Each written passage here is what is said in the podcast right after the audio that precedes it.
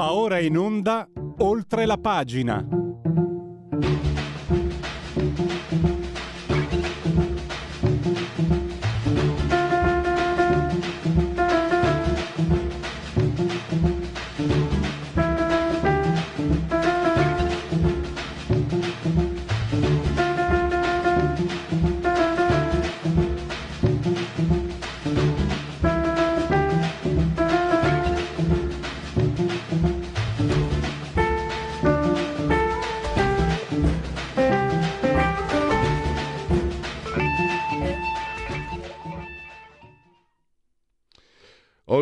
Pagina, rubrica di Radio Libertà, sono scoccate 10.43 insieme al dottor Federico Borsari, assiso sul trono di comando regia tecnica, entrambi sospesi 53 metri sopra il livello del mare, 100, eh, scusate, 24 gradi centigradi la temperatura interna, eh, 3 quella esterna, fa fresco, freschino, e poi l'ambiraccio 1028.5 millibar e 35% l'umidità, la pressione in millibar. E abbraccio come sempre forte forte forte signor Angela, Clotilde e Carmela, loro S ci seguono ma ci seguiscono pure, ve lo garantisco, dal canale 252 del, eh, della televisione, perché Radio Libertà è diventata una radiovisione, chi sa buona Radio Libertà Campo a oltre cent'anni, meditate gente, meditate. Potete continuare comunque a farvi gullare dall'algido suono digitale della Radio DAB oppure seguirci ovunque voi siate tramite applicazioni dedicate iOS Android con uh, smartphone, iPhone, uh, iPad, mini iPad,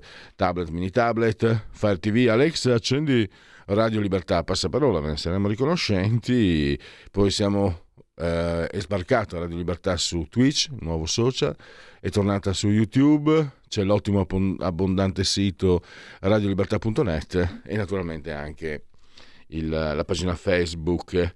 Agli ascoltatori eh, laziali eh, raccomando il collegamento, l'attenzione dopo le 11 perché dopo le 11 avremo modo di eh, collegarci e sentire Matteo Salvini che eh, sarà insieme a lui naturalmente Francesco Rocca, il candidato alla presidenza della regione Lazio, mh, mm, eh, alla presentazione dei candidati della Lega in tutte le elezioni eh, laziali. In, uh, l'evento si svolge nell'hotel Barcelo Aran Mantegna in via Mantegna 130 a Roma. Poi dovremmo avere come Virgilio in, uh, questa, in questo collegamento perché mh, mm, diciamo la, la cerimonia prevista alle 11, la cerimonia, cioè l'evento inizia alle 11, poi però la presentazione vera e propria eh, necessariamente slitta di qualche minuto e avremo come Virgilio Maurizio Politi che è il vice coordinatore della Lega Capitolina. E quindi um, sentiremo lui un po' anche che aria tira dalle parti del Tevere. Adesso dovremmo avere però, ci sono problemi di collegamento. Laura della Pasqua, perché l'argomento è, eh, è serio, molto serio. Si tratta dei medici a gettone. Erano stati per decreto messi fuori legge, questa pratica è stata messa fuori legge. Nel 2018, l'emergenza Covid ha stravolto un po' tutto, e pensate che le aziende ospedaliere che hanno eh, carenza, settimana scorsa abbiamo parlato della carenza di, di, infermieri, adesso parliamo proprio di medici, c'è la carenza di personale e le aziende per, per sopperire, soprattutto nei pronto soccorso, eh, pagano anche 1400 euro per un turno notturno. Naturalmente 400 euro se li mette in, uh, in saccoccia la cooperativa e eh, poi si arriva anche a pagare eh, addirittura 200 euro l'ora addirittura perché non è espressamente vietato, si arriva a turni da 36 ore, potete immaginare. Ci sono ormai episodi, la cronaca è piena, se seguite i giornali locali, io ho fatto una panoramica veloce, ma non solo per oggi, eh, ci sono medici ultra settantenni, si addormentano, si addormentano lì, non ce la fanno, oppure sono stravolti dalla fatica, non sono più al, in grado. E, e sono anche, c'è anche questo problema che innanzitutto il 50% delle aziende ospedaliere di Piemonte e Toscana ricorrono a, a questo tipo di, eh, diciamo, mh, mm, di assunzione a gettone, non è un'assunzione vera e propria, 60% in Liguria, 70% in Veneto. E pensate che c'è una, un, un'indagine, un, un, un, sondaggio di Cimo, Fesmed, 4 medici su 10 regolarmente assunti sono disposti a lasciare il posto fisso per eh, lavorare in questa maniera perché chiaramente eh, l'avidità è umana, non, c'è niente di così scandaloso in questo, se non il fatto che ci sono persone che eh, lasciano il posto fisso. E ci sono anche altri, altri, problemi di altra natura, perché per esempio eh, non si riesce a garantire la professionalità, la specializzazione necessaria, soprattutto per il pronto soccorso, perché poi gli accordi con le cooperative sono quelli di coprire i turni. La, la cooperativa ti dice ti do una, un medico e tieni per 8 ore, per 10 ore, per quello che serve. E, e poi vai a vedere tu, quindi se vai al pronto soccorso puoi trovare un esperto puoi trovare un, un novizio. Infatti i medici, eh, i sindacati dei medici si lamentano perché capita tante volte che il medico assunto fisso deve fare da tuccio a quello che gli ha mandato lì la cooperativa e perciò lui prende un quarto o la metà insomma di quello che prende quell'altro. Potete immaginare anche ho detto l'avidità. Sì, se io sono medico pronto soccorso prendo tot soldi e quell'altro prende il doppio di me e devo insegnargli io devo spiegargli io devo stargli dietro perché altrimenti combina pasticci sai cosa c'è? Vado da, mi licenzio vado alla cooperativa e così almeno quando vengo io non ho bisogno di nessun tutto eh, non è neanche una questione di abilità è una questione anche a un certo punto di, di, di, di auto eh, autodifesa. E poi qual è anche il problema con questo tipo di eh, pratica? Che viene a mancare quella parte che è riservata alla diagnostica, ehm, agli esami, al seguire il paziente anche dopo le, le cure eh, cui si è sottoposto. E qui non c'è perché questi eh, sono tutti una botta e via, insomma, Mm, toccata e fuga se preferite. E quindi anche questo è un eh, ah, si chiama la presa in carico del paziente. Qui non è, non è possibile non è praticabile. E tra l'altro i pazienti siamo noi cioè, ne sto parlando come fosse in terza persona i pazienti siamo noi. E, ehm, non, non, c'è altro non, non, c'è da aggiungere. Ah sì eh, noi Infatti la spesa sanitaria eh, per la sanità privata è salita a 37 miliardi, cioè, cioè, paghiamo le tasse per la sanità pubblica e se vogliamo una prestazione degna di questo nome dobbiamo pagarcela. E se non, la, e se non abbiamo i soldi per pagarcela, eh, ti tira ciappi tal come don, dicono dopo, di là del tagliamento, o ti tira tenta come don, cioè te la prendi in corpo di guardia, insomma... Eh, la legge del Menga, fate voi, sta di fatto che sto parlando di salute e sto, sto parlando anche di quello che dovrebbe essere un punto cardine dello Stato sociale non so se mi è sfuggito, purtroppo mi è sfuggita l'ospite. Io comunque credo di aver messo tutto quello che lei aveva eh, riepilogato lunedì sulla verità in una bella inchiesta, anche con interviste, eh, numeri, cifre. Eh, è quello che è necessario sapere. Poi su questo ci sarebbe anche, eh, sarebbe anche utile sentire, dare, avere una lettura politica perché qui il nostro futuro è della politica che interviene sulla sanità. Oh che cosa nuova che ho detto. E allora mi raccomando di seguire dopo le 13 eh, Semi Varin, Potere al Popolo, perché so che sente eh, un, un, esponente regionale, credo del Piemonte, adesso nel, nel, nel, preciso, so che si occupa di questo, so che si occupa e avrà un politico della Lega che parlerà di questa problematica, cioè dei dottori a gettone, dei medici a gettone.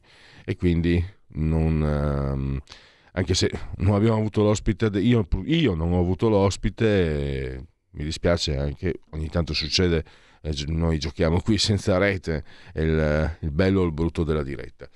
Allora, Se cosa facciamo? Federico assiso sulla tolla di comando in regia tecnica, il dottor Federico Borsari, assiso saldamente come sempre.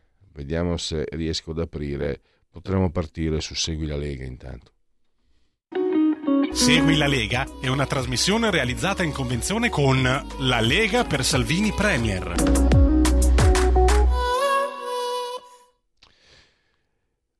Sono sul sito legaonline.it, scritto legaonline.it, segui la Lega prima che la Lega segua te alla Marciana o seguisca te alla Pellegrina, pensate un po'.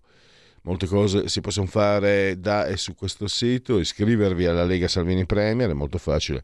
Si versano 10 euro, eh, lo si può fare, si, si, versano 10 euro, lo si può fare anche tramite PayPal, PayPal, PayPal, senza nemmeno che vi sia la necessità che siate iscritti a PayPal, PayPal, PayPal poi il codice fiscale e gli altri dati richiesti e quindi vi verrà recapitata la magione per via postale, sperando che non siano poste italiane di mezzo, incrociate le dita, eh, alla magione per via postale la tessera Lega Salvini Premier.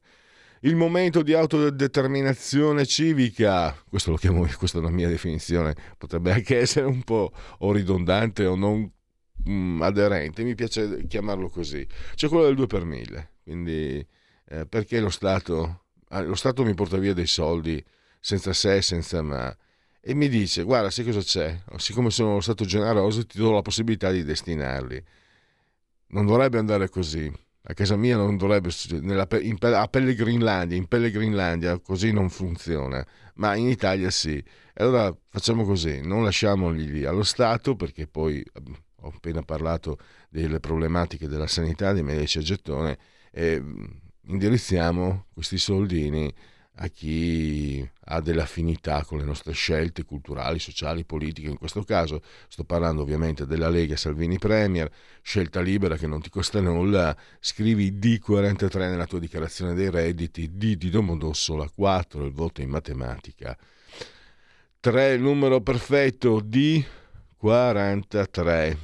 E adesso vediamo un po' di appuntamenti anche questi, ce ne sono tre nuovi di zecca. Eh, Federico Freni, sottosegretario all'economia, oggi pomeriggio alle 17.15, eh, rubrica eh, economia di Sky TG24. Coffee Break invece ehm, domani, venerdì 13, domani mattina, nel cuore della notte, all'alba in ora antelucana, alle 9.40 del mattino a Coffee Break, la 7, ma io dico anche Coffee Break che, che è sbagliato però, alle 9.40. Eh, dunque, Coffee Break è sbagliato, invece Seguisca è una sorta di neologismo, è una, magari per molti di voi sto dicendo un'eresia, una licenza poetica so che non, lo sapete che cos'è la licenza poetica, ma non lo accettate giustamente perché la vita non è certo fatta per i poeti. Eh, però io me la prendo lo stesso la licenza poetica. Comunque Silvia Sardone, europarlamentare, domani mattina alle 9.40. E invece eh, sabato, sabato qui, qui, siamo veramente presto, alle 7.05. E chi è che, chi è, che in giro il sabato alle 7.05? Eh, sette giorni, Rai 1, in giro c'è Simonetta Matone a proposito serve anche per, per passare nel Lazio, no? visto che lei era candidata vice sindaco a Roma l'anno scorso, è diventata eh, senatore della Lega, eh, no parlamentare chiedo scusa, alle 7.05 eh, Rai 1, rubrica 7 giorni. Adesso chiudo qui, prima o poi ci sarà la condivisione in modo da non dover prendere a tradimento il nostro, il nostro ottimo tecnico. Vediamo se avevo messo via dei sondaggi, credo di sì. Allora, ecco qua. Istat, commercio al dettaglio. A novembre 2022 si stima un aumento congiunturale per la vendita al dettaglio più 0,8% in valore, più 0,4% in volume. Le vendite dei beni alimentari crescono in valore più 0,6% e restano stazionarie in volume mentre quelle dei beni non alimentari registrano una variazione positiva in valore e in volume rispettivamente più 1 più 0,7%. Poi abbiamo eh, sondaggio Beh. Ipsos, IT Movie committente. Allora, l'Italia deve dare armi all'Ucraina sì per il 41, no per il 52. E quindi anche qui vedete ehm, che mm, questo io li leggo tutti, poi si fa una sintesi e si eh, legge la tendenza, si, individua la tendenza. E se noi leggiamo i giornali, guardiamo i talk show, lo sapete meglio di voi perché la gran parte di voi è contraria a dare armi all'Ucraina, però dopo ci sono questi che sanno, eh, che sanno, sanno una pagina più del libro sanno una pagina più del libro e dicono che è giusto che bisogna farlo con una sicumera incredibile, sono quasi apodittici, armi senza se senza ma, vabbè, ok, io non entro neanche nel merito, tanto non è che l'opinione, una singola opinione. E abbiamo recuperato ora Laura della Pasqua per un saluto almeno. Va bene, allora 41 sì, 52 no, eh, come la preoccupa il, il futuro del, 20, del 2023, 82 preoccupato, 15 eh,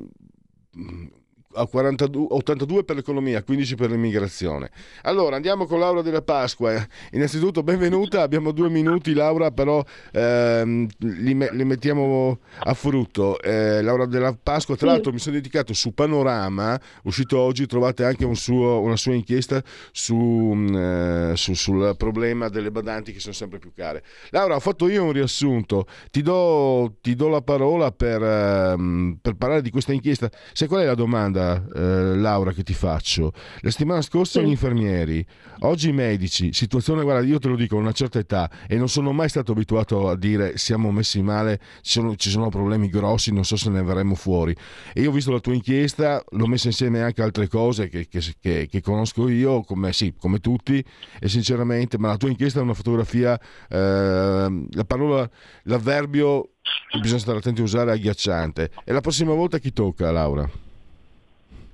Eh, eh, la prossima volta eh, il discorso è quello dei, dei, pazienti, cioè dei pazienti in relazione ai medici di base, cioè anche la medicina di base, cosiddetto medico di famiglia, è a fortissimo rischio perché anche lì abbiamo delle forti carenze. Cioè quello che è il primo, um, il primo step per un paziente che era anche un po' il fiore all'occhiello della nostra sanità, quello che ci invidiavano in tutta Europa, sta avvenendo meno. Quindi mh, mm, chi ha una, un'emergenza, il primo sportello è quello del medico di base che eh, diciamo è, è, è, carente, ma è carente perché ha un, un bacino di utenza che non riesce a seguire.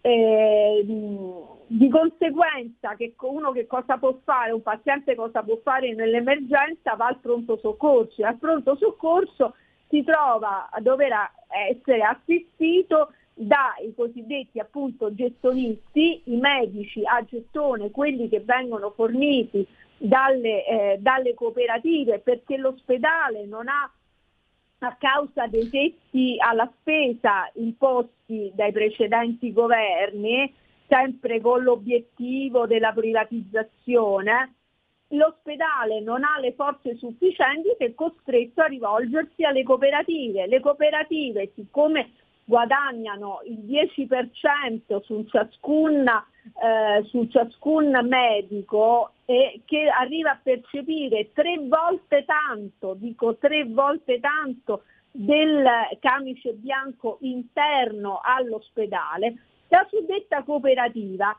non è eh, obbligata a fornire quella specialità che, richie- che è richiesta dal pronto soccorso? Assolutamente no. Quindi chi va al suo pronto soccorso è diciamo anche a suo rischio e pericolo perché può ehm, essere, può trovarsi, eh, può trovare ad essere curato da, eh, da un valido professionista come pure da un professionista che non ha niente a che fare con Laura, la Laura scusami, scusami, posso interrompere? La, Laura, scusami, allora grazie al tecnico Federico siamo riusciti a, ad avere dello spazio ulteriore. Eh, puoi stare sì. in attesa un, un, minuto per la pubblicità e così avrai de, avrai, avremo 6-7 minuti, 8 minuti per completare la tua esposizione. Se sei... Perfetto, perfetto. Grazie. Segui la Lega è una trasmissione realizzata in convenzione con La Lega per Salvini Premier.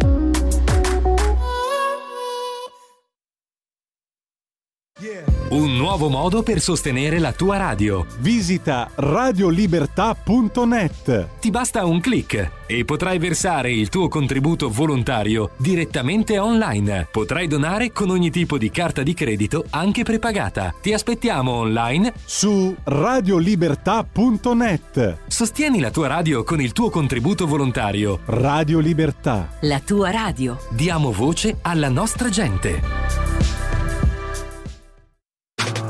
Stai ascoltando Radio Libertà. La tua voce libera, senza filtri né censura. La tua radio. Ecco di nuovo in radio, con Radio Libertà, oltre la pagina Laura della Pasqua, stavamo parlando dei medici gettonisti, un, uh, un, fenomeno disastroso che è anche piuttosto ormai molto diffuso. Dato, Laura, avevi dato anche le cifre eh, sulla, su, su, dove è diffusa questa pratica di più, 50% Piemonte, ecco, Toscana, eh, 60% in Liguria. Lo... al nord. Eh, 70% addirittura al Veneto. Lombardia e Veneto. Eh, que- questo, ma... Veneto ed Emilia. Un altro dato molto preoccupante è che quando le COP, le cooperative stipulano queste convenzioni con gli ospedali, il medico, oltre a guadagnare di più rispetto al collega interno all'ospedale, senza avere quella eh, capacità, di, cioè quella conoscenza dell'organizzazione dell'ospedale, può scegliere l'orario che vuole, quindi può lavorare pur di guadagnare di più anche 36 ore consecutive, anche se questo è contro la normativa europea sulla sicurezza delle cure. Cioè non c'è nessuno che controlla. Eh, eh, quindi naturalmente lavorando a questi ritmi è più facile che possa commettere degli, degli errori. Tra l'altro nei bilanci degli ospedali è anche difficile risalire a quant'è l'ammontare della spesa, cioè la posta, la voce in gioco per, destinata alle cooperative, perché tutto rientra nel calderone dei beni e servizi.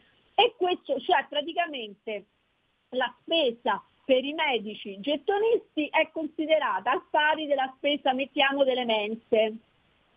Tra l'altro questo calderone dei beni e servizi è un escamotage usato dagli ospedali per potersi proprio servire di queste delle cooperative, perché altrimenti non potrebbero esternalizzare questo, questo servizio.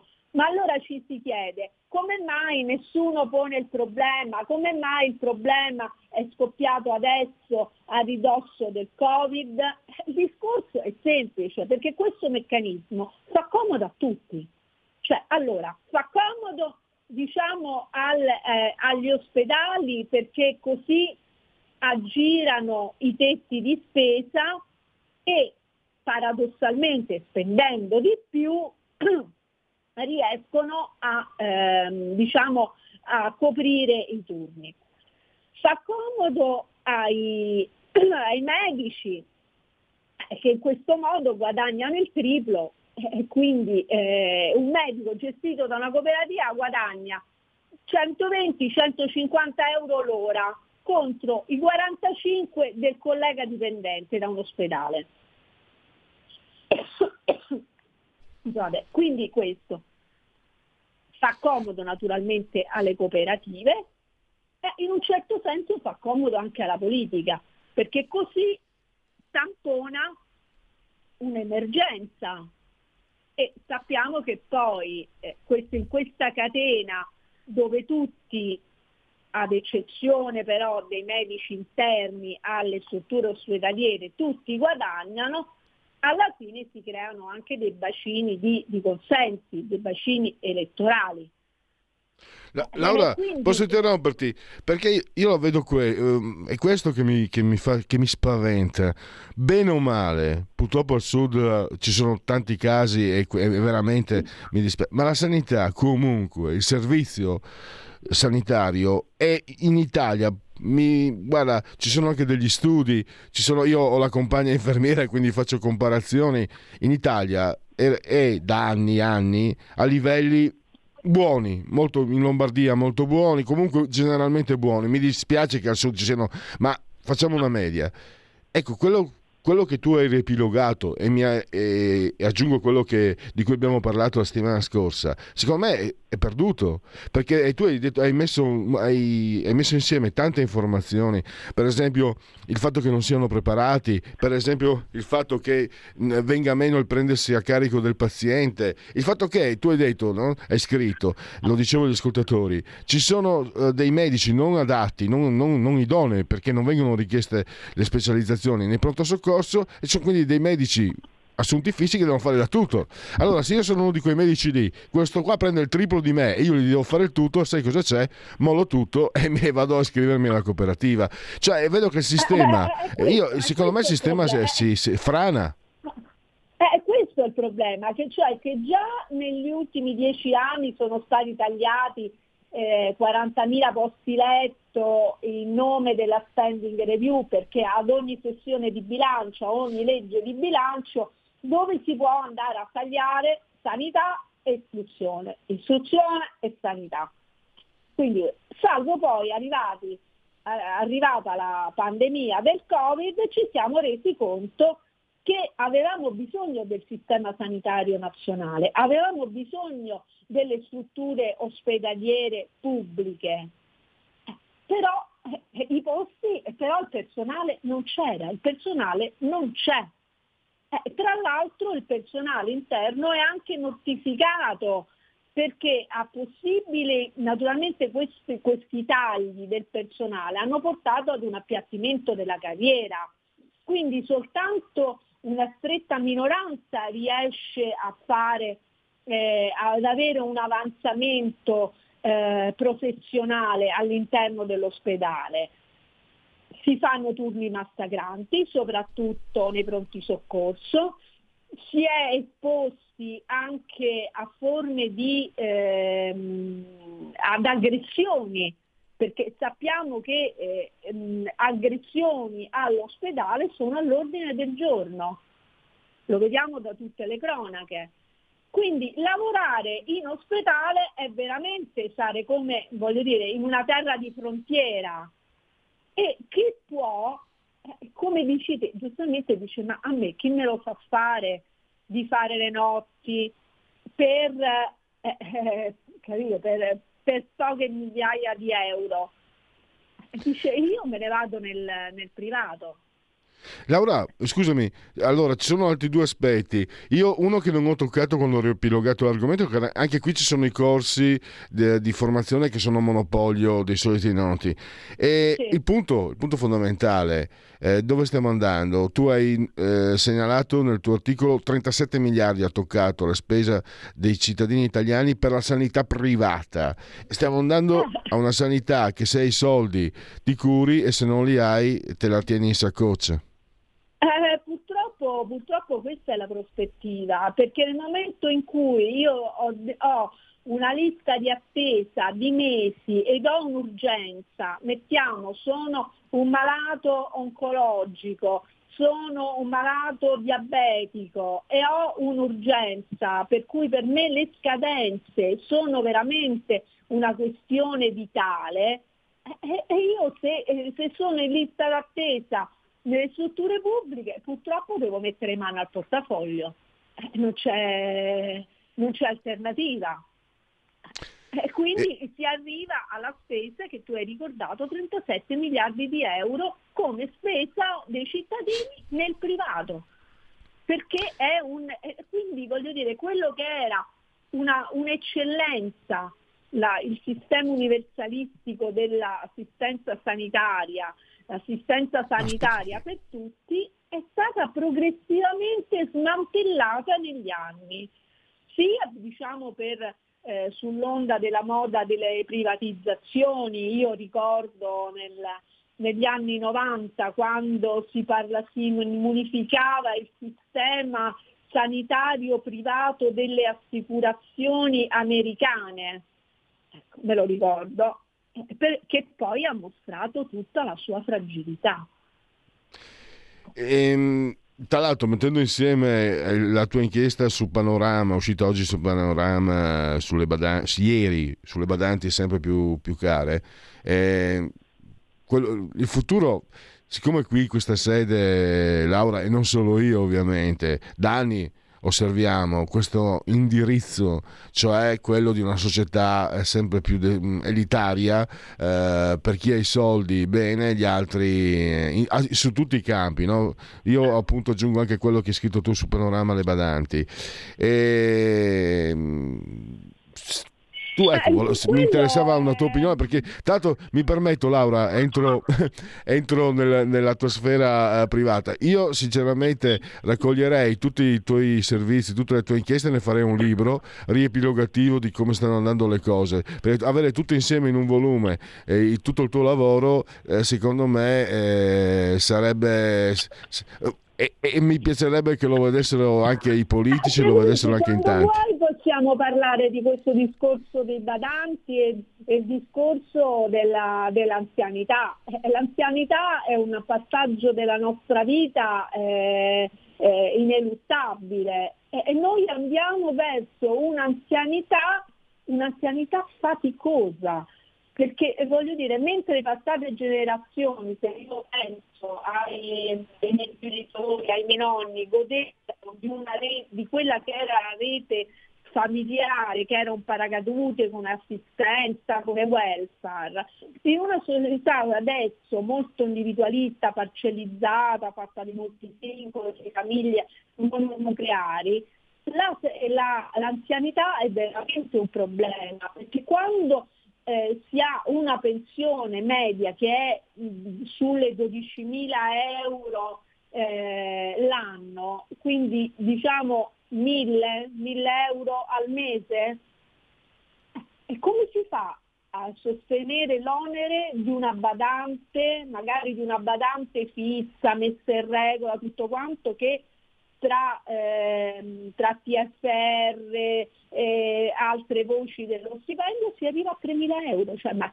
com'è possibile? O interviene la famiglia d'origine eh, o, o- o- l'anziano è abbandonato a se stesso, per non parlare delle case di residenza, cioè delle residenze private, le, le- le RSA, le, eh, le case per anziani.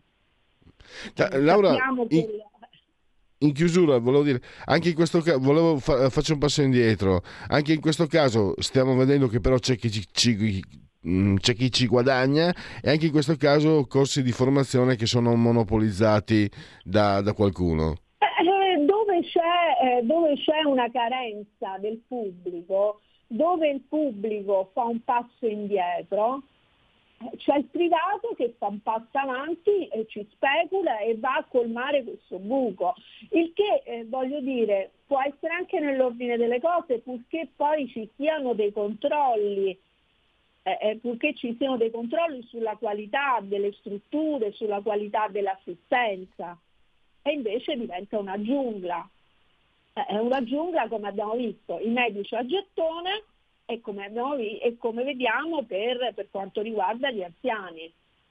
certo Laura, siamo alla conclusione, noi tra poco ci metteremo in collegamento proprio con Roma eh, per la presentazione delle liste dei leghisti nel Lazio con Salvini e Sì. il candidato Rocca. Io intanto ti ringrazio, eh, siamo riusciti comunque, eh, e ti ringrazio anche perché so che hai avuto dei contrattempi, quindi sei stata eh, Sì, veramente scuso molto... Mi molto, ma, mi No, ma molto ma- ritardo.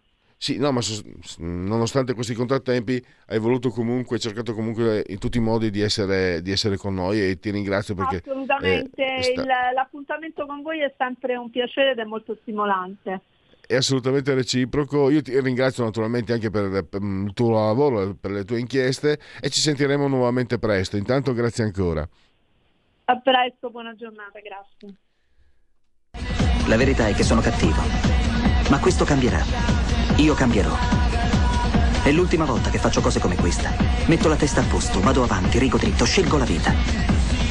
Già adesso non vedo l'ora. Diventerò esattamente come voi.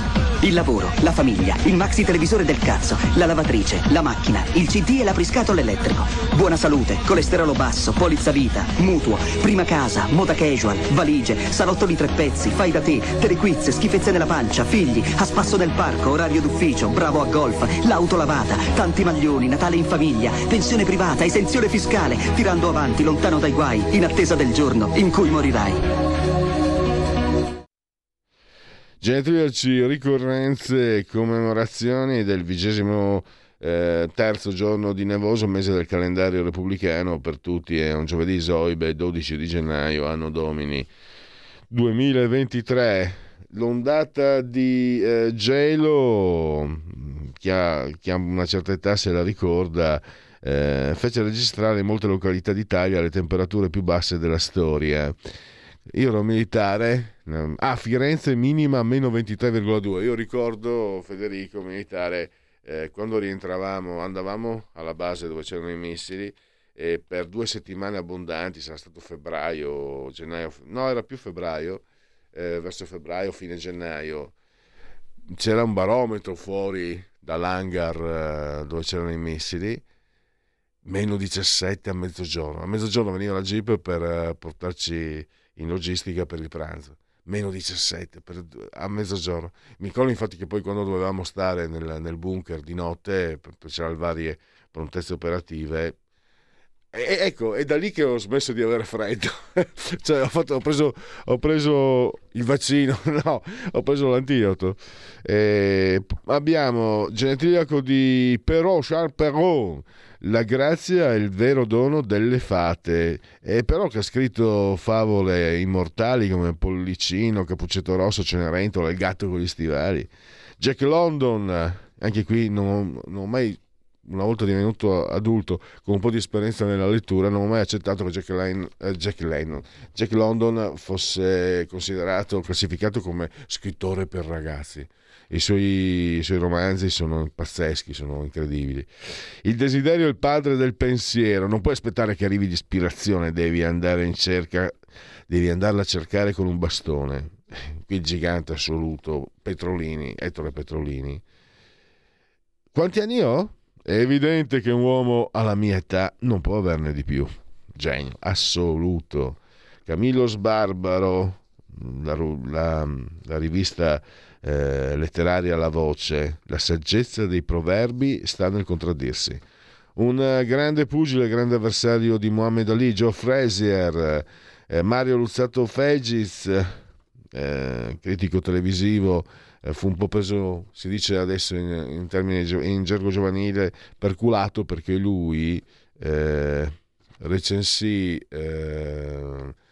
una un intervento, un'ospitata di, una, di un musicista inglese, eh, quello che cantava anche per, per i Rea, è ancora vivo, quello con gli occhialoni. E non, non, per problemi tecnici quel cantante non, non cantò quella sera a Sanremo. E quindi, però lui, eh, venne pubblicata comunque la sua recensione e quindi la cosa è un po' come dire, i, i, conti non tornano. Il poeta Pasquale Panella i suoi testi straordinari per eh, Battisti seconda parte, poi ci ha lasciato poco tempo fa Amici ara, ara, ara, dei Fichi d'India, Bruno Arena, strepitosi, Debra Foyer, Homeboy, è stata anche la fidanzata di Mickey Rourke eh, gran coppia. Oh, qui siamo, giochiamo in casa e auguri davvero, anche perché anche lì c'è un bel lavoro da fare, molto lavoro da fare. Giuseppe Valditara, che è il ministro dell'istruzione, e Amazon, Jeff Bezos, eh, perché eh, il tuo margine è la mia opportunità, che sembrerebbe quasi il motto delle sanguisughe e invece il moto di, di, questo signore che ha l'abitudine di fotografarsi l'enorme attrezzo riproduttivo e di whatsapparlo alle amanti, tra le quali anche le mogli dei suoi collaboratori. Che uomo, è l'eroe dei nostri tempi, è l'uomo, l'uomo più ricco del mondo, secondo l'uomo più ricco del mondo, fantastico. Joe Fraser, mi ricordo, era il 71, quando misi la sveglia alle 4 del mattino per andare a vedere Fraser lì solo che poi dovevo fare le scale al buio e non ho avuto coraggio e ho spento, e, ho spento, e poi purtroppo persa anche lì. Eh, adesso chiudiamo. Ah, devi chiudere anche Segui la Lega? No, perfetto. Siamo in collegamento. Ah, perfetto, benissimo. Allora, ehm, credo che eh, sia in collegamento Maurizio Politi che è il eh, vice coordinatore della Lega Capitolina. Eh, Maurizio, se mi senti, eh, non so se mi senti, pronto? Ti sento, ti sento benissimo e grazie dell'invito. Grazie a te per la disponibilità perché è un appuntamento molto, molto importante, la presentazione delle liste leghiste nel Lazio con Matteo Salvini e anche il candidato alla presidenza della Regione Lazio, Francesco. Stiamo aspettando Salvini e Rocca che arrivino, siamo già qua, ci sono tutti i nostri candidati, stiamo mettendo a punto insomma, gli ultimi elementi anche perché dopodomani ci sarà la presentazione della lista. Oggi la presentiamo politicamente, domani verrà, dopodomani Sì. verrà depositata ufficialmente. Certo. Volevo chiederti un po' un, un resoconto del clima per quanto ci riguarda, per, per- per la Lega a Roma, nel Lazio e poi anche, eh, sinceramente, eh, tu, come io mi immedesimo, Maurizio, come leghista, cosa te ne sembra del trattamento che sta ricevendo il sindaco Galtieri? Perché io vado a leggere e vedo che praticamente ancora un po' era meglio Virginia Raggi, però sui giornali non se ne fa menzione. E queste cose io, anche se ho una certa età, Maurizio, queste cose mi, mi, mi- mi rugano, come, si, come dicevano i giovani di 30 anni No, fa. ma sono- mi dà un fastidio enorme. Che fanno, che fanno male a chi crede nella professione del giornalismo, sicuramente come te, e poi anche ai lettori, che quando c'era Virginia Raggi chiaramente ogni giorno era sbattuta in prima pagina, anche giustamente perché era per il disastro che compiva. Oggi che abbiamo un sindaco che è un ettoplasma completamente assente, invece si tende a tenere tutto sotto silenzio, dalla questione dei rifiuti dove non è stata individuata alcuna area, alla questione dei, dei trasporti dove uniche- gli unici investimenti e gli unici avanzamenti reali sul trasporto pubblico romano stato- sono stati quelli messi in campo da Salvini eh, sia in campo laziale ma in campo romano soprattutto con lo sblocco per, eh, dei fondi della metro C in modo che finalmente i romani nei prossimi anni possano vedere completata quella che io non sono né né troppo grande né troppo giovane, ho circa 40 anni, già 20 anni fa dovevamo concludere la metro C, si parlava del giubileo del 2000, mentre poi siamo andati molto molto più lunghi e ancora oggi tante fasi sono ancora semplicemente in progettazione. Oggi noi con questo finanziamento a 10 anni finalmente stiamo dando certezza di tempi e mh, progressivamente con eh, il nuovo codice degli appalti provare anche a fare i lavori più velocemente, perché io credo il grande merito che a Salvini e poi venga la Lega nel Lazio oggi sia quello lui la faccia ce l'ha sempre messa, prima nel Ministero dell'Interno, oggi al Ministero delle Infrastrutture, capendo quello poi che era uno dei problemi più grandi che vive l'Italia di oggi e in particolar modo anche la capitale d'Italia che oggi è incancrenita da una burocrazia che non funziona più, da imprese che sono strozzate, finalmente rivedere i canoni che portano all'aggiudicazione degli appalti, le soglie di partecipazione e progressivamente, questo aggiungo lo aggiungo io, cominciare anche realmente a ridare la responsabilità alla classe politica che oggi vive completamente deresponsabilizzata dalla riforma Bassanini in poi, che è stato il grande passo indietro della politica, noi dobbiamo riappropriarci e la Lega su questo vuole lavorare di quegli spazi che sono propri della politica, del chi sbaglia paga, anche quando governi una città, e che fare il sindaco è vero che è un grande onore, ma anche un grande onere.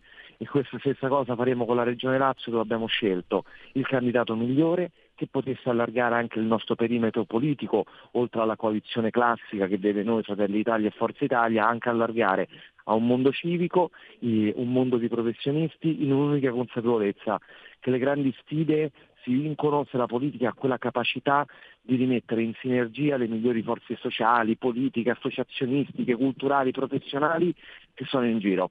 E ce ne sono tanti, io faccio politica da tantissimi anni e ci sono tante persone che aspettano semplicemente di essere coinvolte, che oggi vorrebbero aiutare ma non trovano interlocutori. Con Francesco Rocca questo lo faremo tranquillamente, dove la Lega poi sarà fondamentale perché nel frattempo abbiamo, mi dispiace che siamo solo al telefono, non potete essere qui, abbiamo messo in tutti le province, in particolar modo a Roma, che poi sia il vulnus economico della regione, ma anche il vulnus elettorale in termini di popolazione, una lista fortissima, radicata sul territorio, a dimostrazione che in questi anni la Lega non è che è stato uno slogan, la Lega è stato radicamento sul territorio e lo l'abbiamo fatto e stiamo continuando a farlo. Volevo chiederti un altro, un altro spunto. Eh, quali sono i temi, diciamo, portanti di questa campagna elettorale. E volevo chiederti anche Maurizio il tema dell'autonomia è sempre stato eh, diciamo dominante in Lega fa parte no, del DNA eccetera eccetera eccetera. E è chiaro è chiaro anche a me che il sentimento autonomista è diverso. Posso dirti che è anche diverso. Io sono, vengo dal Triveneto, sono qua da 18 anni. È diverso tra Lombardi e, e, e Veneti. Posso dirti che è anche diverso tra Veneti e Friulani ed è diverso forse anche tra un po' tra Lombardi e Liguri, tra Piemontesi e Liguri e Lombardi e quindi necessariamente sarà diverso anche nel Lazio.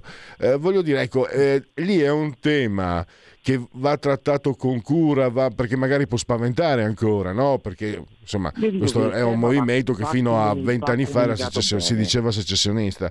Oppure è un tema che invece può... Io ho parlato prima dei, dei, con una giornalista della verità delle, dei disastri che stanno accadendo nella, nella sanità con i medici a gettone. Oppure può essere proprio invece l'autonomia può essere eh, proposta come una, una, medicina per tutti i mali della burocrazia italiana. Non una panacea, però una bella cura.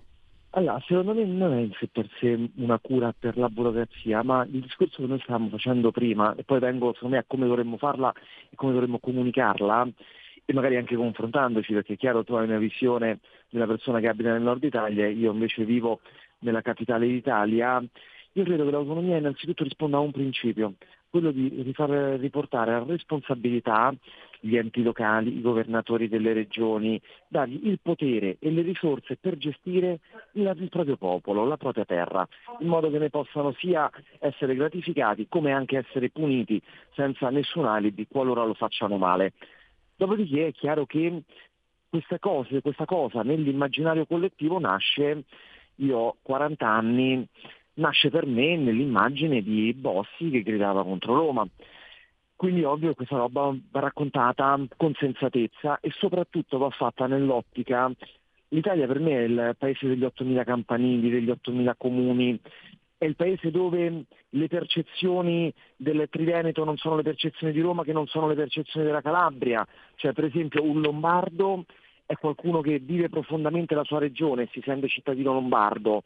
Se parli con un romano, un romano l'appartenenza la sente alla sua città, non alla regione, non sentirai mai un romano che ti dica sono laziale, ma non per la battuta sulla squadra di calcio, ma perché certo. non c'è questa appartenenza, mentre magari se parli con uh, un brianzolo ti dice sono lombardo.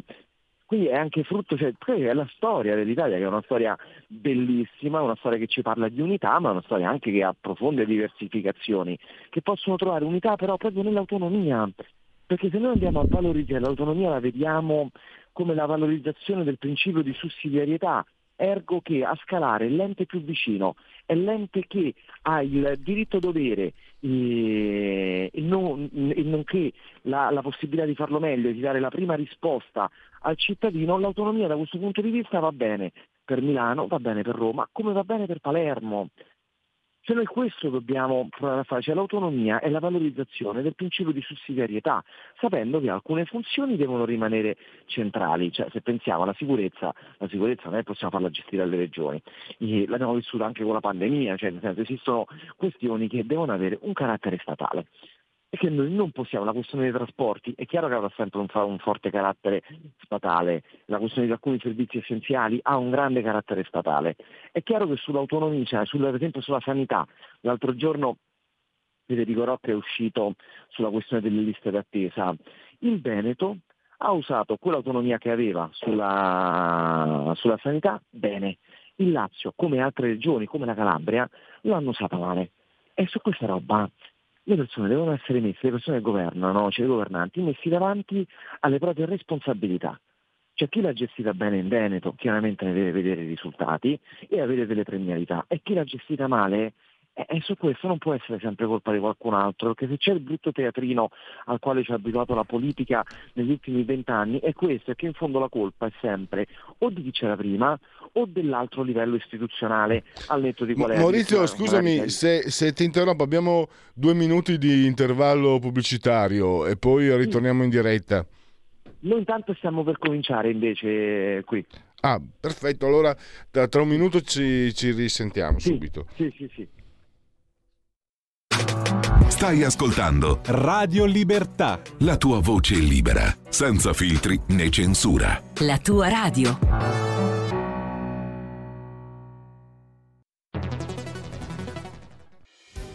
Quotidiano di Sicilia, il quotidiano d'Italia, l'informazione che ribalta i luoghi comuni, una vera visione dei fatti, l'Italia vista da sud.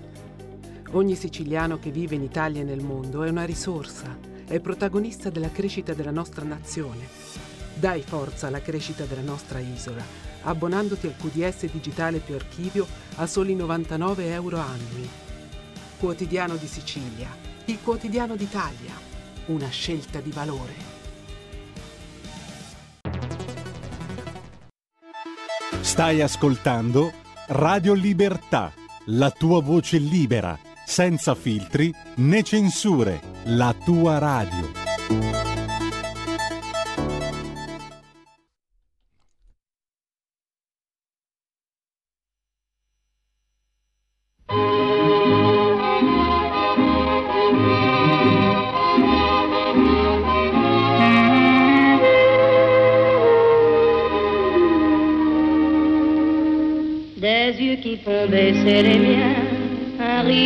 Se perd sur sa bouche. Voilà le portrait sans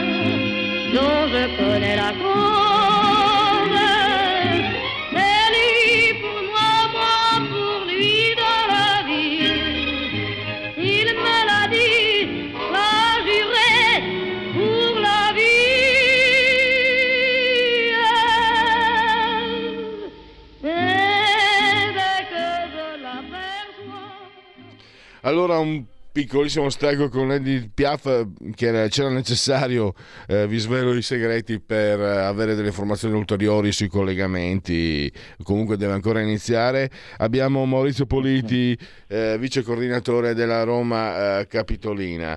E stavi, mi interessava molto come stavi eh, parlando dell'autonomia, anche perché il principio di sussidiarietà mi fai fare un salto di 24-25 anni quando ero ancora a Pordenone ed era diventato un principio cardinale per la Lega. Poi è arrivato il federalismo regionale, cioè quello, quello fiscale, eccetera, ma per alcuni anni il, la, la, sussidiarietà era quello che era visto come principio cardine, dismesso la, la parlavamo di sussidiarietà, guardando anche perché no a Don Sturzo. E mi sembra che tu stavi, stavi mm, parlando proprio di, di, di cose che, eh, che appartenevano alla Lega 25 anni fa. Questa è la visione dell'autonomia sono in Lega tutti e rende la Lega oggi l'unico soggetto credibile in grado di farlo perché il principio non è minare, non minare le, le stupidaggini sull'unità nazionale, principio è molto più profondo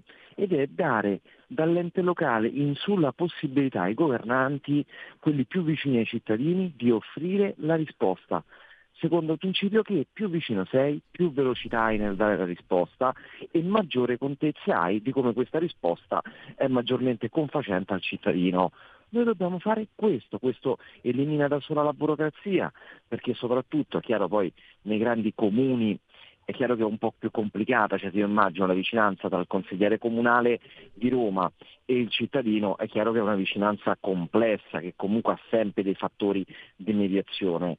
Ma in un comune già anche medio grande di 20, 30, 40 mila abitanti e, poi i comuni medio piccoli sono il grosso dei, dei comuni italiani, insomma abbiamo quelle 8-9 grandi città, ma il resto parliamo di comuni medio piccoli, è chiaro che se noi diamo veramente agli enti locali e alle regioni le possibilità di incidere con velocità e con risorse e con poteri sulla propria terra, noi snelliamo da una parte la burocrazia, dall'altra cominciamo realmente a far funzionare le macchine e soprattutto a mettere di fronte la responsabilità. Fontana ha governato bene perché aveva tutti i poteri? Bene, lo riconfermeremo. Fontana ha governato male? Lo manderemo via. Zingaretti, parlo questo delle due regioni al volo, governato bene? Male, ma senza alibi vanno tolti gli alibi, che è anche poi l'unico modo per riavvicinare, lo dico da persona innamorata della politica, la faccio da quando ho 16 anni, va tolto questo alibi ai politici per recuperare la credibilità. Le persone non vanno più a votare, non seguono più i partiti politici, pensano che sia veramente sempre tutto uguale proprio perché non vedono più la responsabilità che c'è nella classe politica. Recuperiamola. E torniamo alla campagna elettorale. Mh mm, le tue sono parole da, da, sottoscrivere ovviamente e torniamo un po' a quelle che sono, dicevo prima, no? i punti cardine della, della campagna elettorale e anche volevo proprio scendere questa è un po' politica politicante. Ti aspettavi che i 5 Stelle eh, si sottraessero alla, all'unione neanche tanto contro natura con, eh, con, il PD e avanzassero una loro candidata? E quanto può, secondo tutti i giornali, questo favorisce moltissimo il centro, molto il centrodestra. Invece volevo sentire la tua campana a riguardo. Questo, questo ci favorisce, poi io credo che avremmo vinto comunque perché la Lazio è stata amministrata talmente male che i cittadini sanno benissimo a chi non rivolgersi, cioè prima di capire a chi rivolgersi sanno benissimo a chi non rivolgersi più, dopodiché è chiaro che in realtà la questione tra Conte, Letta, insomma 5 Stelle PD dimostra quello che anche noi diciamo da, da tempo, quando cadde il primo governo Conte è chiaro che l'alleanza tra i due soggetti era semplicemente l'alleanza contro qualcuno. Adesso invece che Conte magari si sente un pochino più forte perché magari il PD è in difficoltà sulla leadership, cerca di aggredire il fronte progressista e di togliere il Partito Democratico. Stiamo parlando di, adesso senza dover discutere dei 5 Stelle perché anche per me gli avversari politici hanno sempre una dignità, che è la dignità per esempio che riconosco alla sinistra, al netto poi di aver amministrato male. Io sui 5 Stelle invece lo ammetto perché per riconoscere dignità a un avversario vuol dire che quell'avversario deve aver spesso qualcosa, movimenti che crescono semplicemente insultando le persone, pensando in realtà di lucrare sulla povertà, perché questo fa il Movimento 5 Stelle, non aiuta i poveri, mantiene le persone in stato di povertà, che è profondamente diverso. So se si ricorda, lei magari anche qualche anno più di me, la frase di Montanelli, la sinistra ama talmente i poveri che li aumenta. Oggi il Movimento 5 Stelle fa questo. Cioè, Maurizio, dammi, dammi pure, anche se sono un vecchiaccio, dammi pure del tuo, altrimenti ah, sprofondo okay. nella mia vecchiezza. Beh... Il Movimento 5 Stelle fa questo, gli servono i poveri, servono le persone povere che non lavorano in modo che così hanno una base elettorale, che è vergognoso, è veramente vergognoso questo assolutamente. Eh, volevo, volevo, chiederti quali sono secondo te anche un po' i, i, i, punti di forza del centrodestra e anche le aspettative, perché Giorgia Meloni poco tempo fa ha detto è inutile eh, nascondersi, le elezioni nel Lazio e nella, in Lombardia avranno anche una ripercussione politica. Come, come commenti queste parole? Chiaro che oggi noi rivincere in Lombardia e prendere la Regione Lazio, unitamente al fatto di essere al governo nazionale, questo ci dà una grandissima spinta, con un'opposizione che poi è unita, che oggi, e non nascondiamocelo, è al traino dei Fratelli d'Italia, ma Salvini sta facendo un lavoro immenso e ha pagato poi in termini elettorati in realtà essersi preso la responsabilità mentre altri non l'hanno voluta, la responsabilità di traghettare l'Italia in un periodo molto molto difficile perché fare politica è una cosa meravigliosa e in primis vuol dire prendersi responsabilità e Salvini questo l'ha fatto leggermente anche se poi magari comunicativamente alcune cose non siamo riuscite a farle passare o siamo stati costretti a ingoiare rospi che ci hanno sottratto più di qualche punto percentuale che tranquillamente però adesso con l'ottimo lavoro che stiamo facendo al Ministero dell'Interno, alle infrastrutture, sulla disabilità, Claudio Durigon al lavoro, siamo convinti che insomma, eh, governo sarà sempre solido, che noi comunque recupereremo molto terreno in tutta la nazione perché io penso che c'è il grande merito di Salvini, lo dico da romano, è aver portato la Lega ormai pienamente su un, piano, su una, su un livello nazionale. E il fatto che andrà a governare la regione Lazio e anche la regione della capitale d'Italia sarà lo sdoganamento finale della Lega, la porterà a essere un movimento nazionale che mette radici e che non si limita, non si è limitato e non si limiterà a qualche tornata elettorale magari dovuta all'onda del consenso esclusiva del suo leader.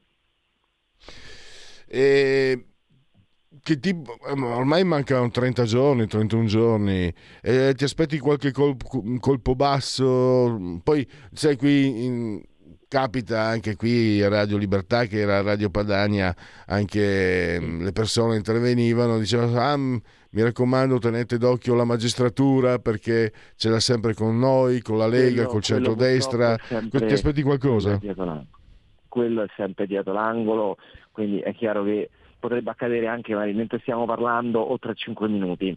Diciamo che però abbiamo persone limpidissime, il nostro candidato presidente ha una storia bellissima anche da questo punto di vista eh, dalla magistratura oppure di una vita magari da giovane da giovane eh, vissuta con più dissolutezza e, e, poi invece incardinata nell'aiuto al prossimo, nel sostegno alla comunità, abbiamo uomini e donne inattaccabili. Qualcuno ci proverà e gli risponderemo col buon governo. E ti chiedo un'informazione diretta lì a che punto stiamo allora con la presentazione delle, delle liste? Eh, io credo che stiamo quasi per cominciare, ma dovrebbe mancare Rocca forse perché sono uscito. Stiamo entrando. Eh, deve ancora arrivare Rocca ora, ma stiamo nel frattempo però cominciamo, qualche minuto e mm-hmm. cominciamo. E per quanto ti riguarda, allora torniamo alla composizione delle liste. Tu hai detto avete cercato la Lega nel Lazio, ha cercato delle eccellenze. Eh, cosa, che, che ti, come è stata anche la partecipazione da parte della base leghista nel Lazio? Diciamo ci sono candidati con noi tanti consiglieri municipali, consiglieri comunali, i consiglieri regionali uscenti, la lista civica del Presidente Rocca è una lista di professionisti, di società civile, di mondo associazionistico, cioè realmente nella scelta di Rocca sul quale noi come Lega eh, ci siamo subito dichiarati disponibili e, e, ci abbiamo lavorato sopra e ci stiamo continuando, stiamo continuando a dare una mano gigantesca al Presidente, oggi nella chiusura delle liste, poi lo faremo nella campagna elettorale e poi al governo, l'ottica era quella veramente di provare a rimettere in rete un mondo che oggi non crede più nella politica, ma che è un mondo sano, il mondo associazionistico, il mondo delle professioni, che realmente unitamente al fatto che siamo al governo della nazione, saremo al governo della regione Lazio e tra quattro anni, perché già stiamo lavorando anche per quello, avremo un buon governo anche alla capitale che sta morendo sommersa dai rifiuti. L'altro giorno con Rocca ragionavamo proprio sulla questione dei rifiuti non faremo come Zingaretti con la Raggi e oggi con Gualtieri che è che valorizzano questi rifiuti, però non impegnati, tutto quello che è il suo potere prendersi la responsabilità di farli, perché per esempio quando localizzi un impianto dei rifiuti è sempre un'operazione che genera un grande impatto sociale perché nessuno lo vuole vicino e l'area perfetta non esiste. Eh, ma governare oltre che un onore è anche un e prendersi la responsabilità di portare Roma nel futuro, poi magari dare degli sgravi sulla, sulla tariffa ai cittadini più vicini, cioè controllare bene l'impianto, una serie di operazioni che chiaramente il governo deve mettere in campo, ma il principio del governare però e anche esplicitamente sulla questione dei rifiuti non può essere seguire ogni protesta. Fare così ha ucciso Roma, come la demagogia ha ucciso Roma. Ricordo ancora quando Marino in pompa magna andò e chiudette una grotta che in linea teorica è giustissimo, non si fanno però i lavori al bagno di casa senza essersi premurato di avere un altro bagno dove andare.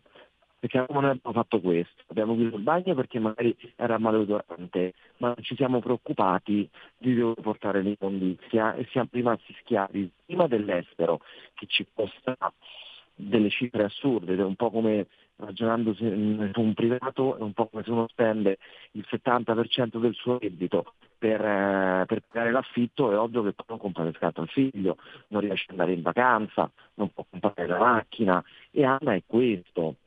Cioè noi abbiamo ridotto la nostra azienda dei rifiuti, che poteva essere un'eccellenza, in un carrozzone che non può funzionare, dove poi la colpa viene data al singolo dipendente, perché questo poi è anche il malcostume da una parte della comunicazione, dall'altra anche della politica che si deve scaricare sull'operatore ecologico il problema, poi perché ci sarà chi deve lavorare di più, di meno, mm, non è questo il, non è questo il punto nella discussione, eh. Io che il problema di Roma sui rifiuti si chiama impianto a Roma ho fatto un impianto. Gli impianti se ne possono fare mille, noi abbiamo detto la termovalorizzazione perché è il più veloce, produce anche un ritorno economico, produce energia, va fatto per mettere Roma non oggi, perché poi un impianto ci vuole tempo a farlo, ma da qua a 3-4 anni in grado di autosostenersi sulla questione dei rifiuti. Perché Roma oggi è schiava sia economicamente, sia in termini di dipendenza anche politica di un comune magari che non ti deve più, di una regione che prima ti dice sì e poi no, o magari di un impianto che deve andare in manutenzione parte, quindi un po' più accoglienti esterni che vengono da capitale, parliamo di cifre gigantesche, perché ha anche gli inconvenienti della questione del TM di salario che va a fuoco di Raggi, alla questione del TM di Malagrotta che è andato a fuoco recentemente, è chiaro che dei problemi ci sono stati, ma va costruito un grande impianto. Questo è il futuro per Roma. Questo dobbiamo fare, questo deve fare il sindaco Gualtieri e Francesco Rocca lo obbligherà a farlo e gli darà poi anche tutto il sostegno possibile, perché fare politica non è scaricare su un altro le responsabilità, ma è provare a portare l'ente amministrativa, la città, la tua regione, comunque sia, nel futuro perché la politica non deve correre a queste proteste, la politica dovrebbe dirigere le proteste. E, ehm, il clima, com'è diciamo, il clima di coalizione? Eh, Rocca è sicuramente è un candidato che unisce perché mi, ecco, mi sembra rispetto ad altre occasioni eh, il nome è, come dire, è, è, uscito in modo molto, molto armonico e spontaneo e stiamo, quindi stiamo complessivamente com'è? È appena, arrivato, è appena arrivato anche Salvini, quindi stiamo per cominciare. Salvini è appena arrivato. Bene, allora, vediamo se, se, lo abbiamo in collegamento. Ancora, ancora non abbiamo il collegamento, vediamo di eh, non so se, se, posso rubarti ancora un paio di minuti, Maurizio, per parlarci ancora sì, di queste sì, elezioni. Sì, Comunque eh, avremo anche modo di, di, sicuramente come Radio Libertà di tornarci sopra. Chiaro. Sì, sì, no, perché comunque il clima della coalizione è un clima buono, come però è normale a volte, anzi a volte, più di qualche volta c'è qualche dissidio, come in realtà esistono dissidi anche tra fratelli o nei matrimoni, dovunque sia in più di una persona esiste un dissidio. Diciamo che a volte noi esseri umani, essendo esseri dialogici, riusciamo a litigare anche con noi stessi, quindi che ci sia un po' di conflittualità.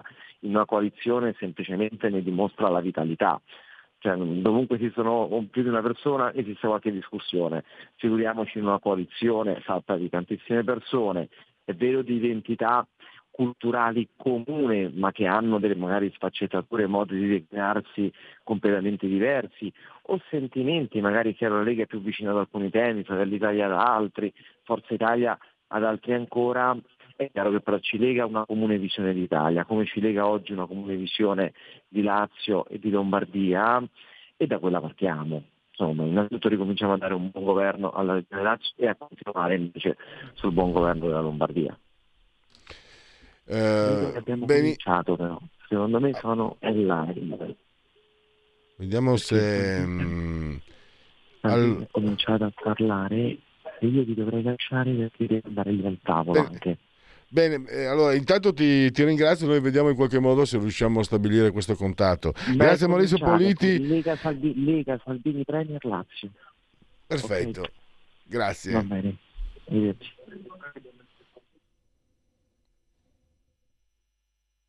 ni le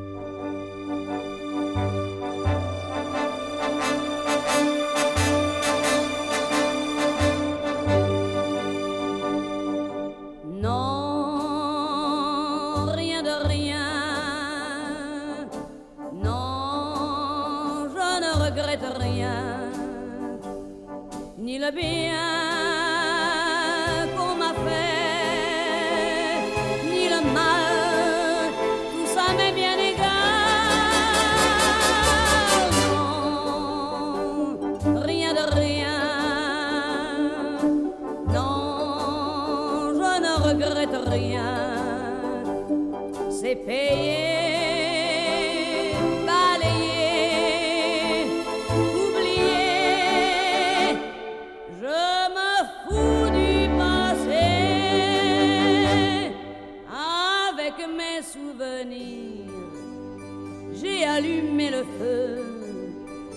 chagrins, mes plaisirs.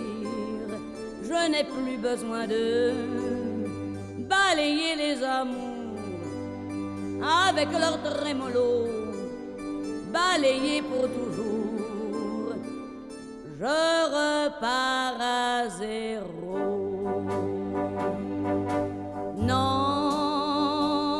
rien de rien.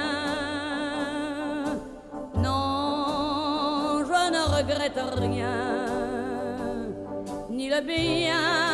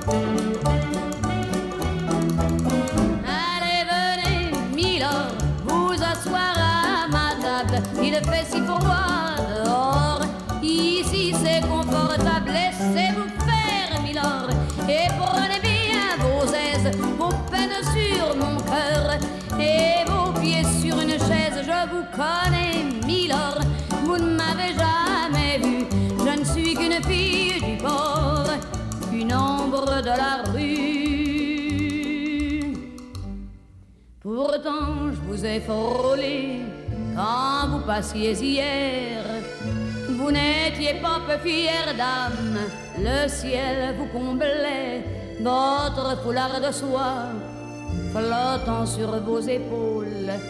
Vous aviez le beau rôle, on aurait dit le roi. Vous marchiez en vainqueur au bras d'une demoiselle. Mon Dieu, qu'elle était belle, j'en ai froid dans le cœur.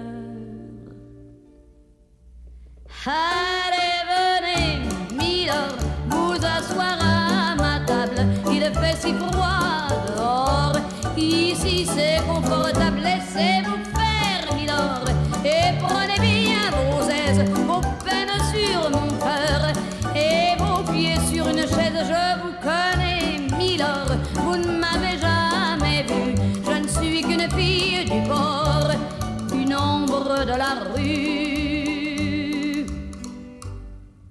Dire qu'il suffit parfois qu'il y ait un navire pour que tout se déchire quand le navire s'en va.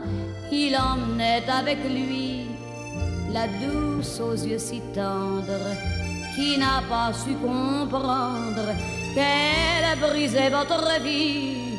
L'amour, ça fait pleurer comme quoi l'existence, ça vous donne toutes les chances pour les reprendre après. Allez, venez, Milord, vous avez l'air d'un môme, laissez-vous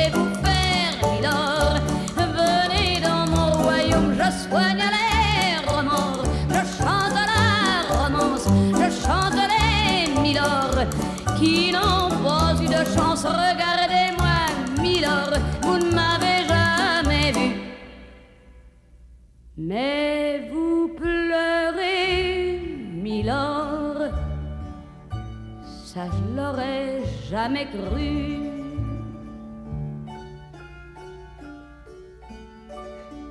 Eh bien voyons, Milord, Souriez-moi, Milord. Mieux que ça, un petit effort. Voilà, c'est ça. Allez riez, Milord. Allez chanter, Milord. Ta.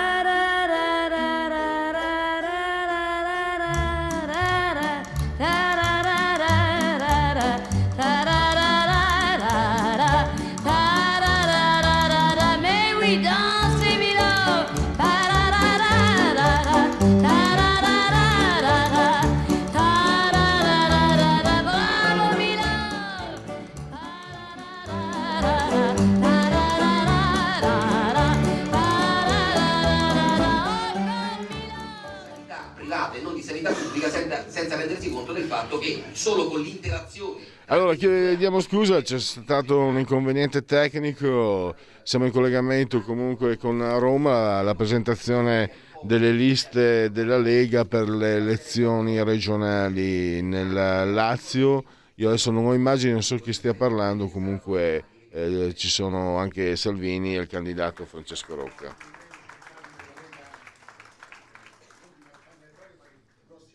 Insomma, che attueremo sicuramente con eh, il nostro presidente che, che sarà Francesco Rocca.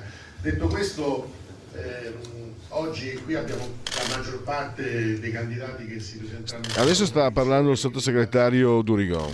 i regioni uscenti che hanno messo di nuovo, sono messi in campo per questa grande sfida. Eh, non faccio l'elenco di nomi perché credo che sia anche brutto in questo momento, ma credo davvero mh, ci sono messi a disposizione uomini, donne e uomini davvero forti e capaci che possono dare le risposte davvero a questa nostra regione. Quindi siamo pronti e ora passerei la, la- la parola a Matteo Salvini perché è stato assente purtroppo della presentazione di, di Francesco Rocca ma ci teneva in particolar modo a farlo perché eh, Matteo crede molto in Francesco e adesso ci dirà insomma quello che pensa.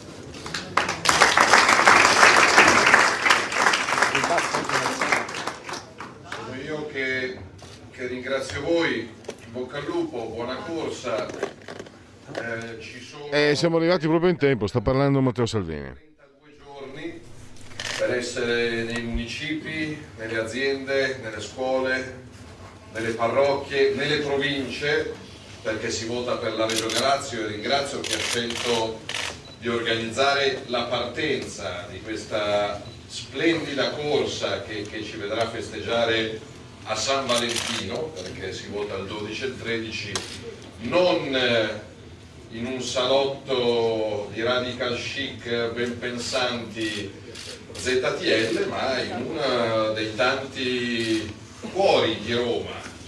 Io chiedo a Francesco e il Presidente della Croce Rossa ovviamente non ha bisogno che glielo si chieda, che non ci siano cittadini di serie B, che non ci siano più periferie dimenticate, che non ci siano più province dimenticate, perché Roma e Lazio non sono solo quel fazzoletto che, che si può permettere di tutto e di più, ma sono alcuni milioni di donne e di uomini che vorrebbero lavorare, vorrebbero viaggiare, quindi la Regione si occupa di trasporto pubblico.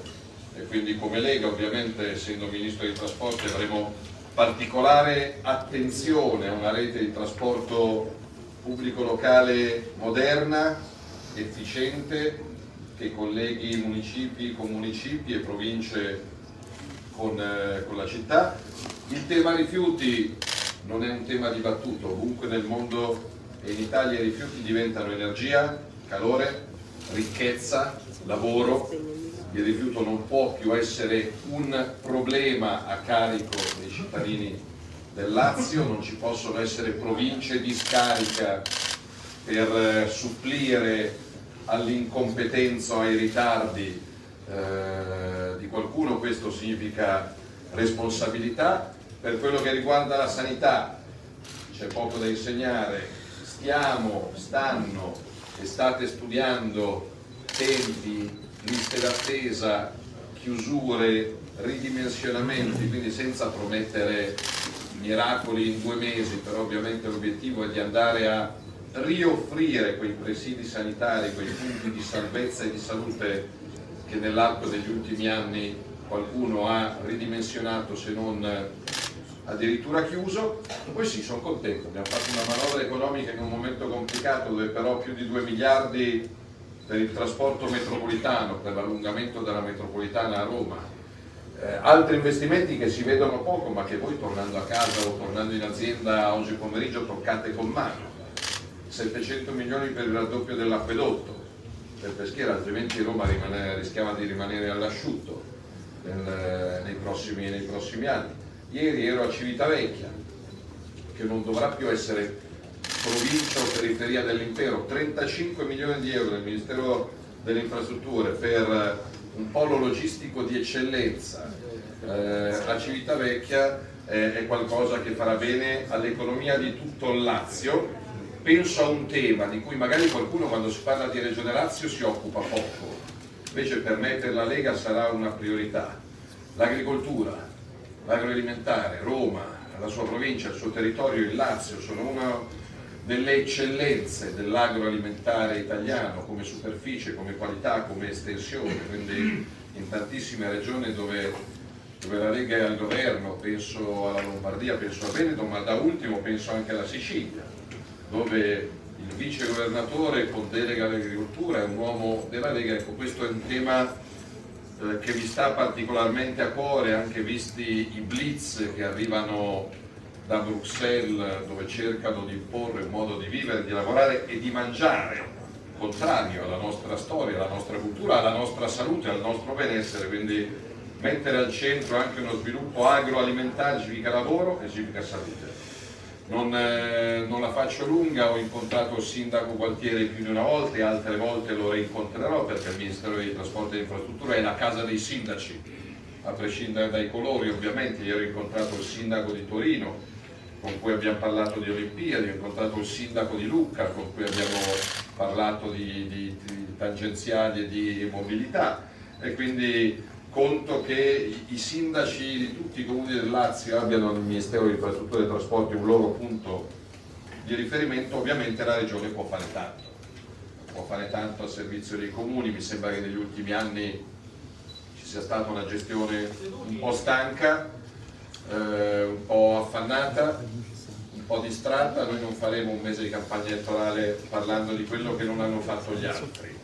Io chiedo ai candidati della Lega di, col sorriso, con calma, di non rispondere alle offese, alle provocazioni, eh, di offrire idee, di offrire progetti. Eh, vivete in un territorio straordinario, viviamo in un paese straordinario e devo dire che per me sarà un'emozione perché domenica 12 e lunedì 13 grazie a una proposta della Lega anche lunedì 13 perché tutti parlano di democrazia, di partecipazione, di voto online, di ampliamento, eh, di popolo che non vota e si astiene e poi qualcuno voleva restringere gli spazi di partecipazione in democrazia alla sola domenica mentre invece mi sembra ragionevole dare possibilità di votare anche a chi lavora, magari a domenica, anche a chi studia, magari a chi è lontano e ha in quelle ore del lunedì una ulteriore possibilità di partecipazione e di democrazia, voteranno il Lazio e la Lombardia. Per me da, non da vice premier ma da segretario della Lega in Lombardia noi governiamo da 28 anni, quindi i numeri, il feeling, i dati dicono che molto probabilmente governeremo ancora a lungo e lo faremo con entusiasmo, con eh, passione, con dedizione. Qua però sarà una cosa nuova, bella, la prima volta è quella che ti rimane in testa, come Lega ci siamo affacciati eh, pochi anni fa facendoci un'esperienza di opposizione intelligente, ringrazio i consiglieri uscenti che hanno saputo anche portare proposte nel palazzo della regione, adesso però si passa dall'opposizione alla maggioranza, quindi per me sarà un enorme motivo di orgoglio, di attenzione, avere la Lega al governo della Regione Lazio. Per la prima volta nella storia, so, io ho visto le liste, donne e uomini assolutamente d'eccellenza, molti dei quali iscritti, altri non iscritti, nell'ottica di un movimento che apre, che si apre, che accoglie anche perché governare Roma e Lazio eh, è tanta roba e quindi ci sarà bisogno del coinvolgimento di tanti. Io da neanche tre mesi faccio il ministro eh, con tutta la passione eh, e l'impegno del caso, sono assolutamente contento, abbiamo trovato centinaia di opere commissariate, cantieri fermi, strade, ferrovie, autostrade, porti, dighe, caserme, stiamo accelerando come matti ogni giorno, io chiamo, eh, sollecito, libero. E ogni miliardo di euro, Francesco, di cantieri liberati sono circa eh, 17.000 posti di lavoro. Quindi vuol dire che il Ministero che ho l'onore di, di, di guidare per, per, i prossimi cinque anni è quello che più di tutti può creare lavoro, ricchezza.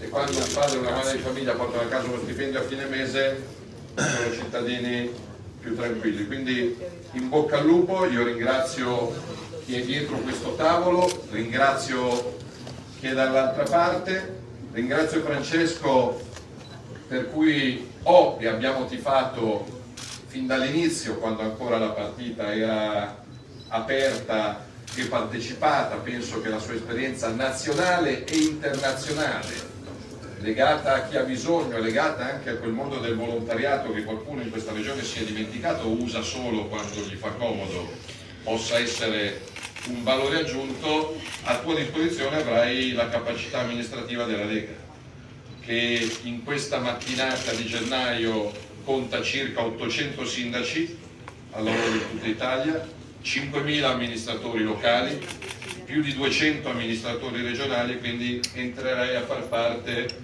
di una comunità, di una squadra, di una famiglia, da, da Luca Zai, Attilio Fontana, Massimiliano Federica, Maurizio Fugatti, Cristian Solinas, Donatella Tesei, insomma eh, vince la squadra per quello che riguarda, non vince mai il singolo, quindi chiedo ai candidati di metterci l'anima sempre col sorriso, anche quando avresti voglia di rispondere. Io domani mattina a quest'ora sono nell'aula bunker di Palermo per il mio processo e avrò testimoni della procura Conte Di Maio e la Morgese, quindi domani portatemi con un sorriso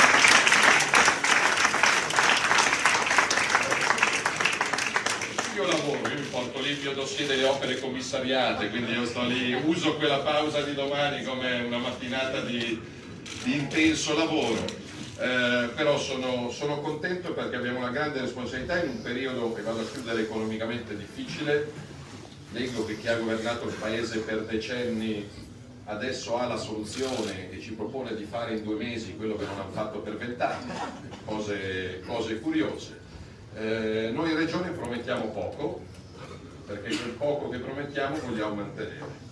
Quindi una sanità con tempi di attesa inferiori, un sistema di trasporto pubblico più puntuale e più efficiente e le periferie al centro. Non siamo qua questa mattina che non è esattamente comodo per, eh, per chi lavora da altre parti perché non abbiamo trovato altre location nel centro storico, siamo qua per scelta.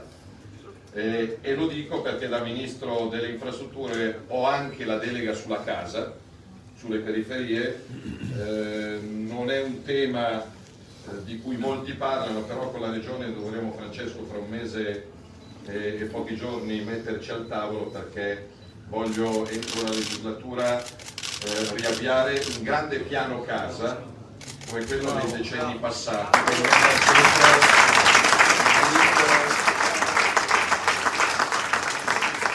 Diritto alla casa perché abbiamo visto i costi, soprattutto nelle città come Roma o come Milano, eh, del mattone, comprare per una giovane coppia è complicato, l'affitto sta vivendo un incremento di costo che è spaventoso, pensate che un ingegnere di prima nomina al MIT prende 1.500-1.600 euro al mese, con questa cifra forse ti porti a casa un trilocale ma neanche in tutte le zone di Roma e quindi è chiaro che un grande piano casa però di qualità moderna, eh, eccellente, non eh, alla vecchia maniera.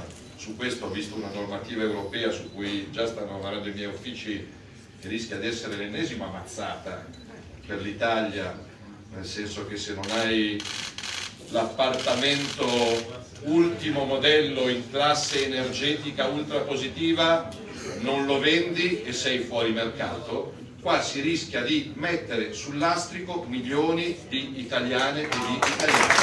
È l'ennesima norma inventata a Bruxelles, anche perché molti di questi edifici è impossibile metterli, vai a parlare con il sovrintendente del fatto che, che devi metterlo a, a efficienza energetica massima, sostanzialmente se tu vuoi oggi vuoi mettere sul mercato il tuo trilocale, eh, rischi o di svenderlo o di non poterlo neanche mettere a reddito. Quindi ennesima dimostrazione che vale per il Nutri-Score, per gli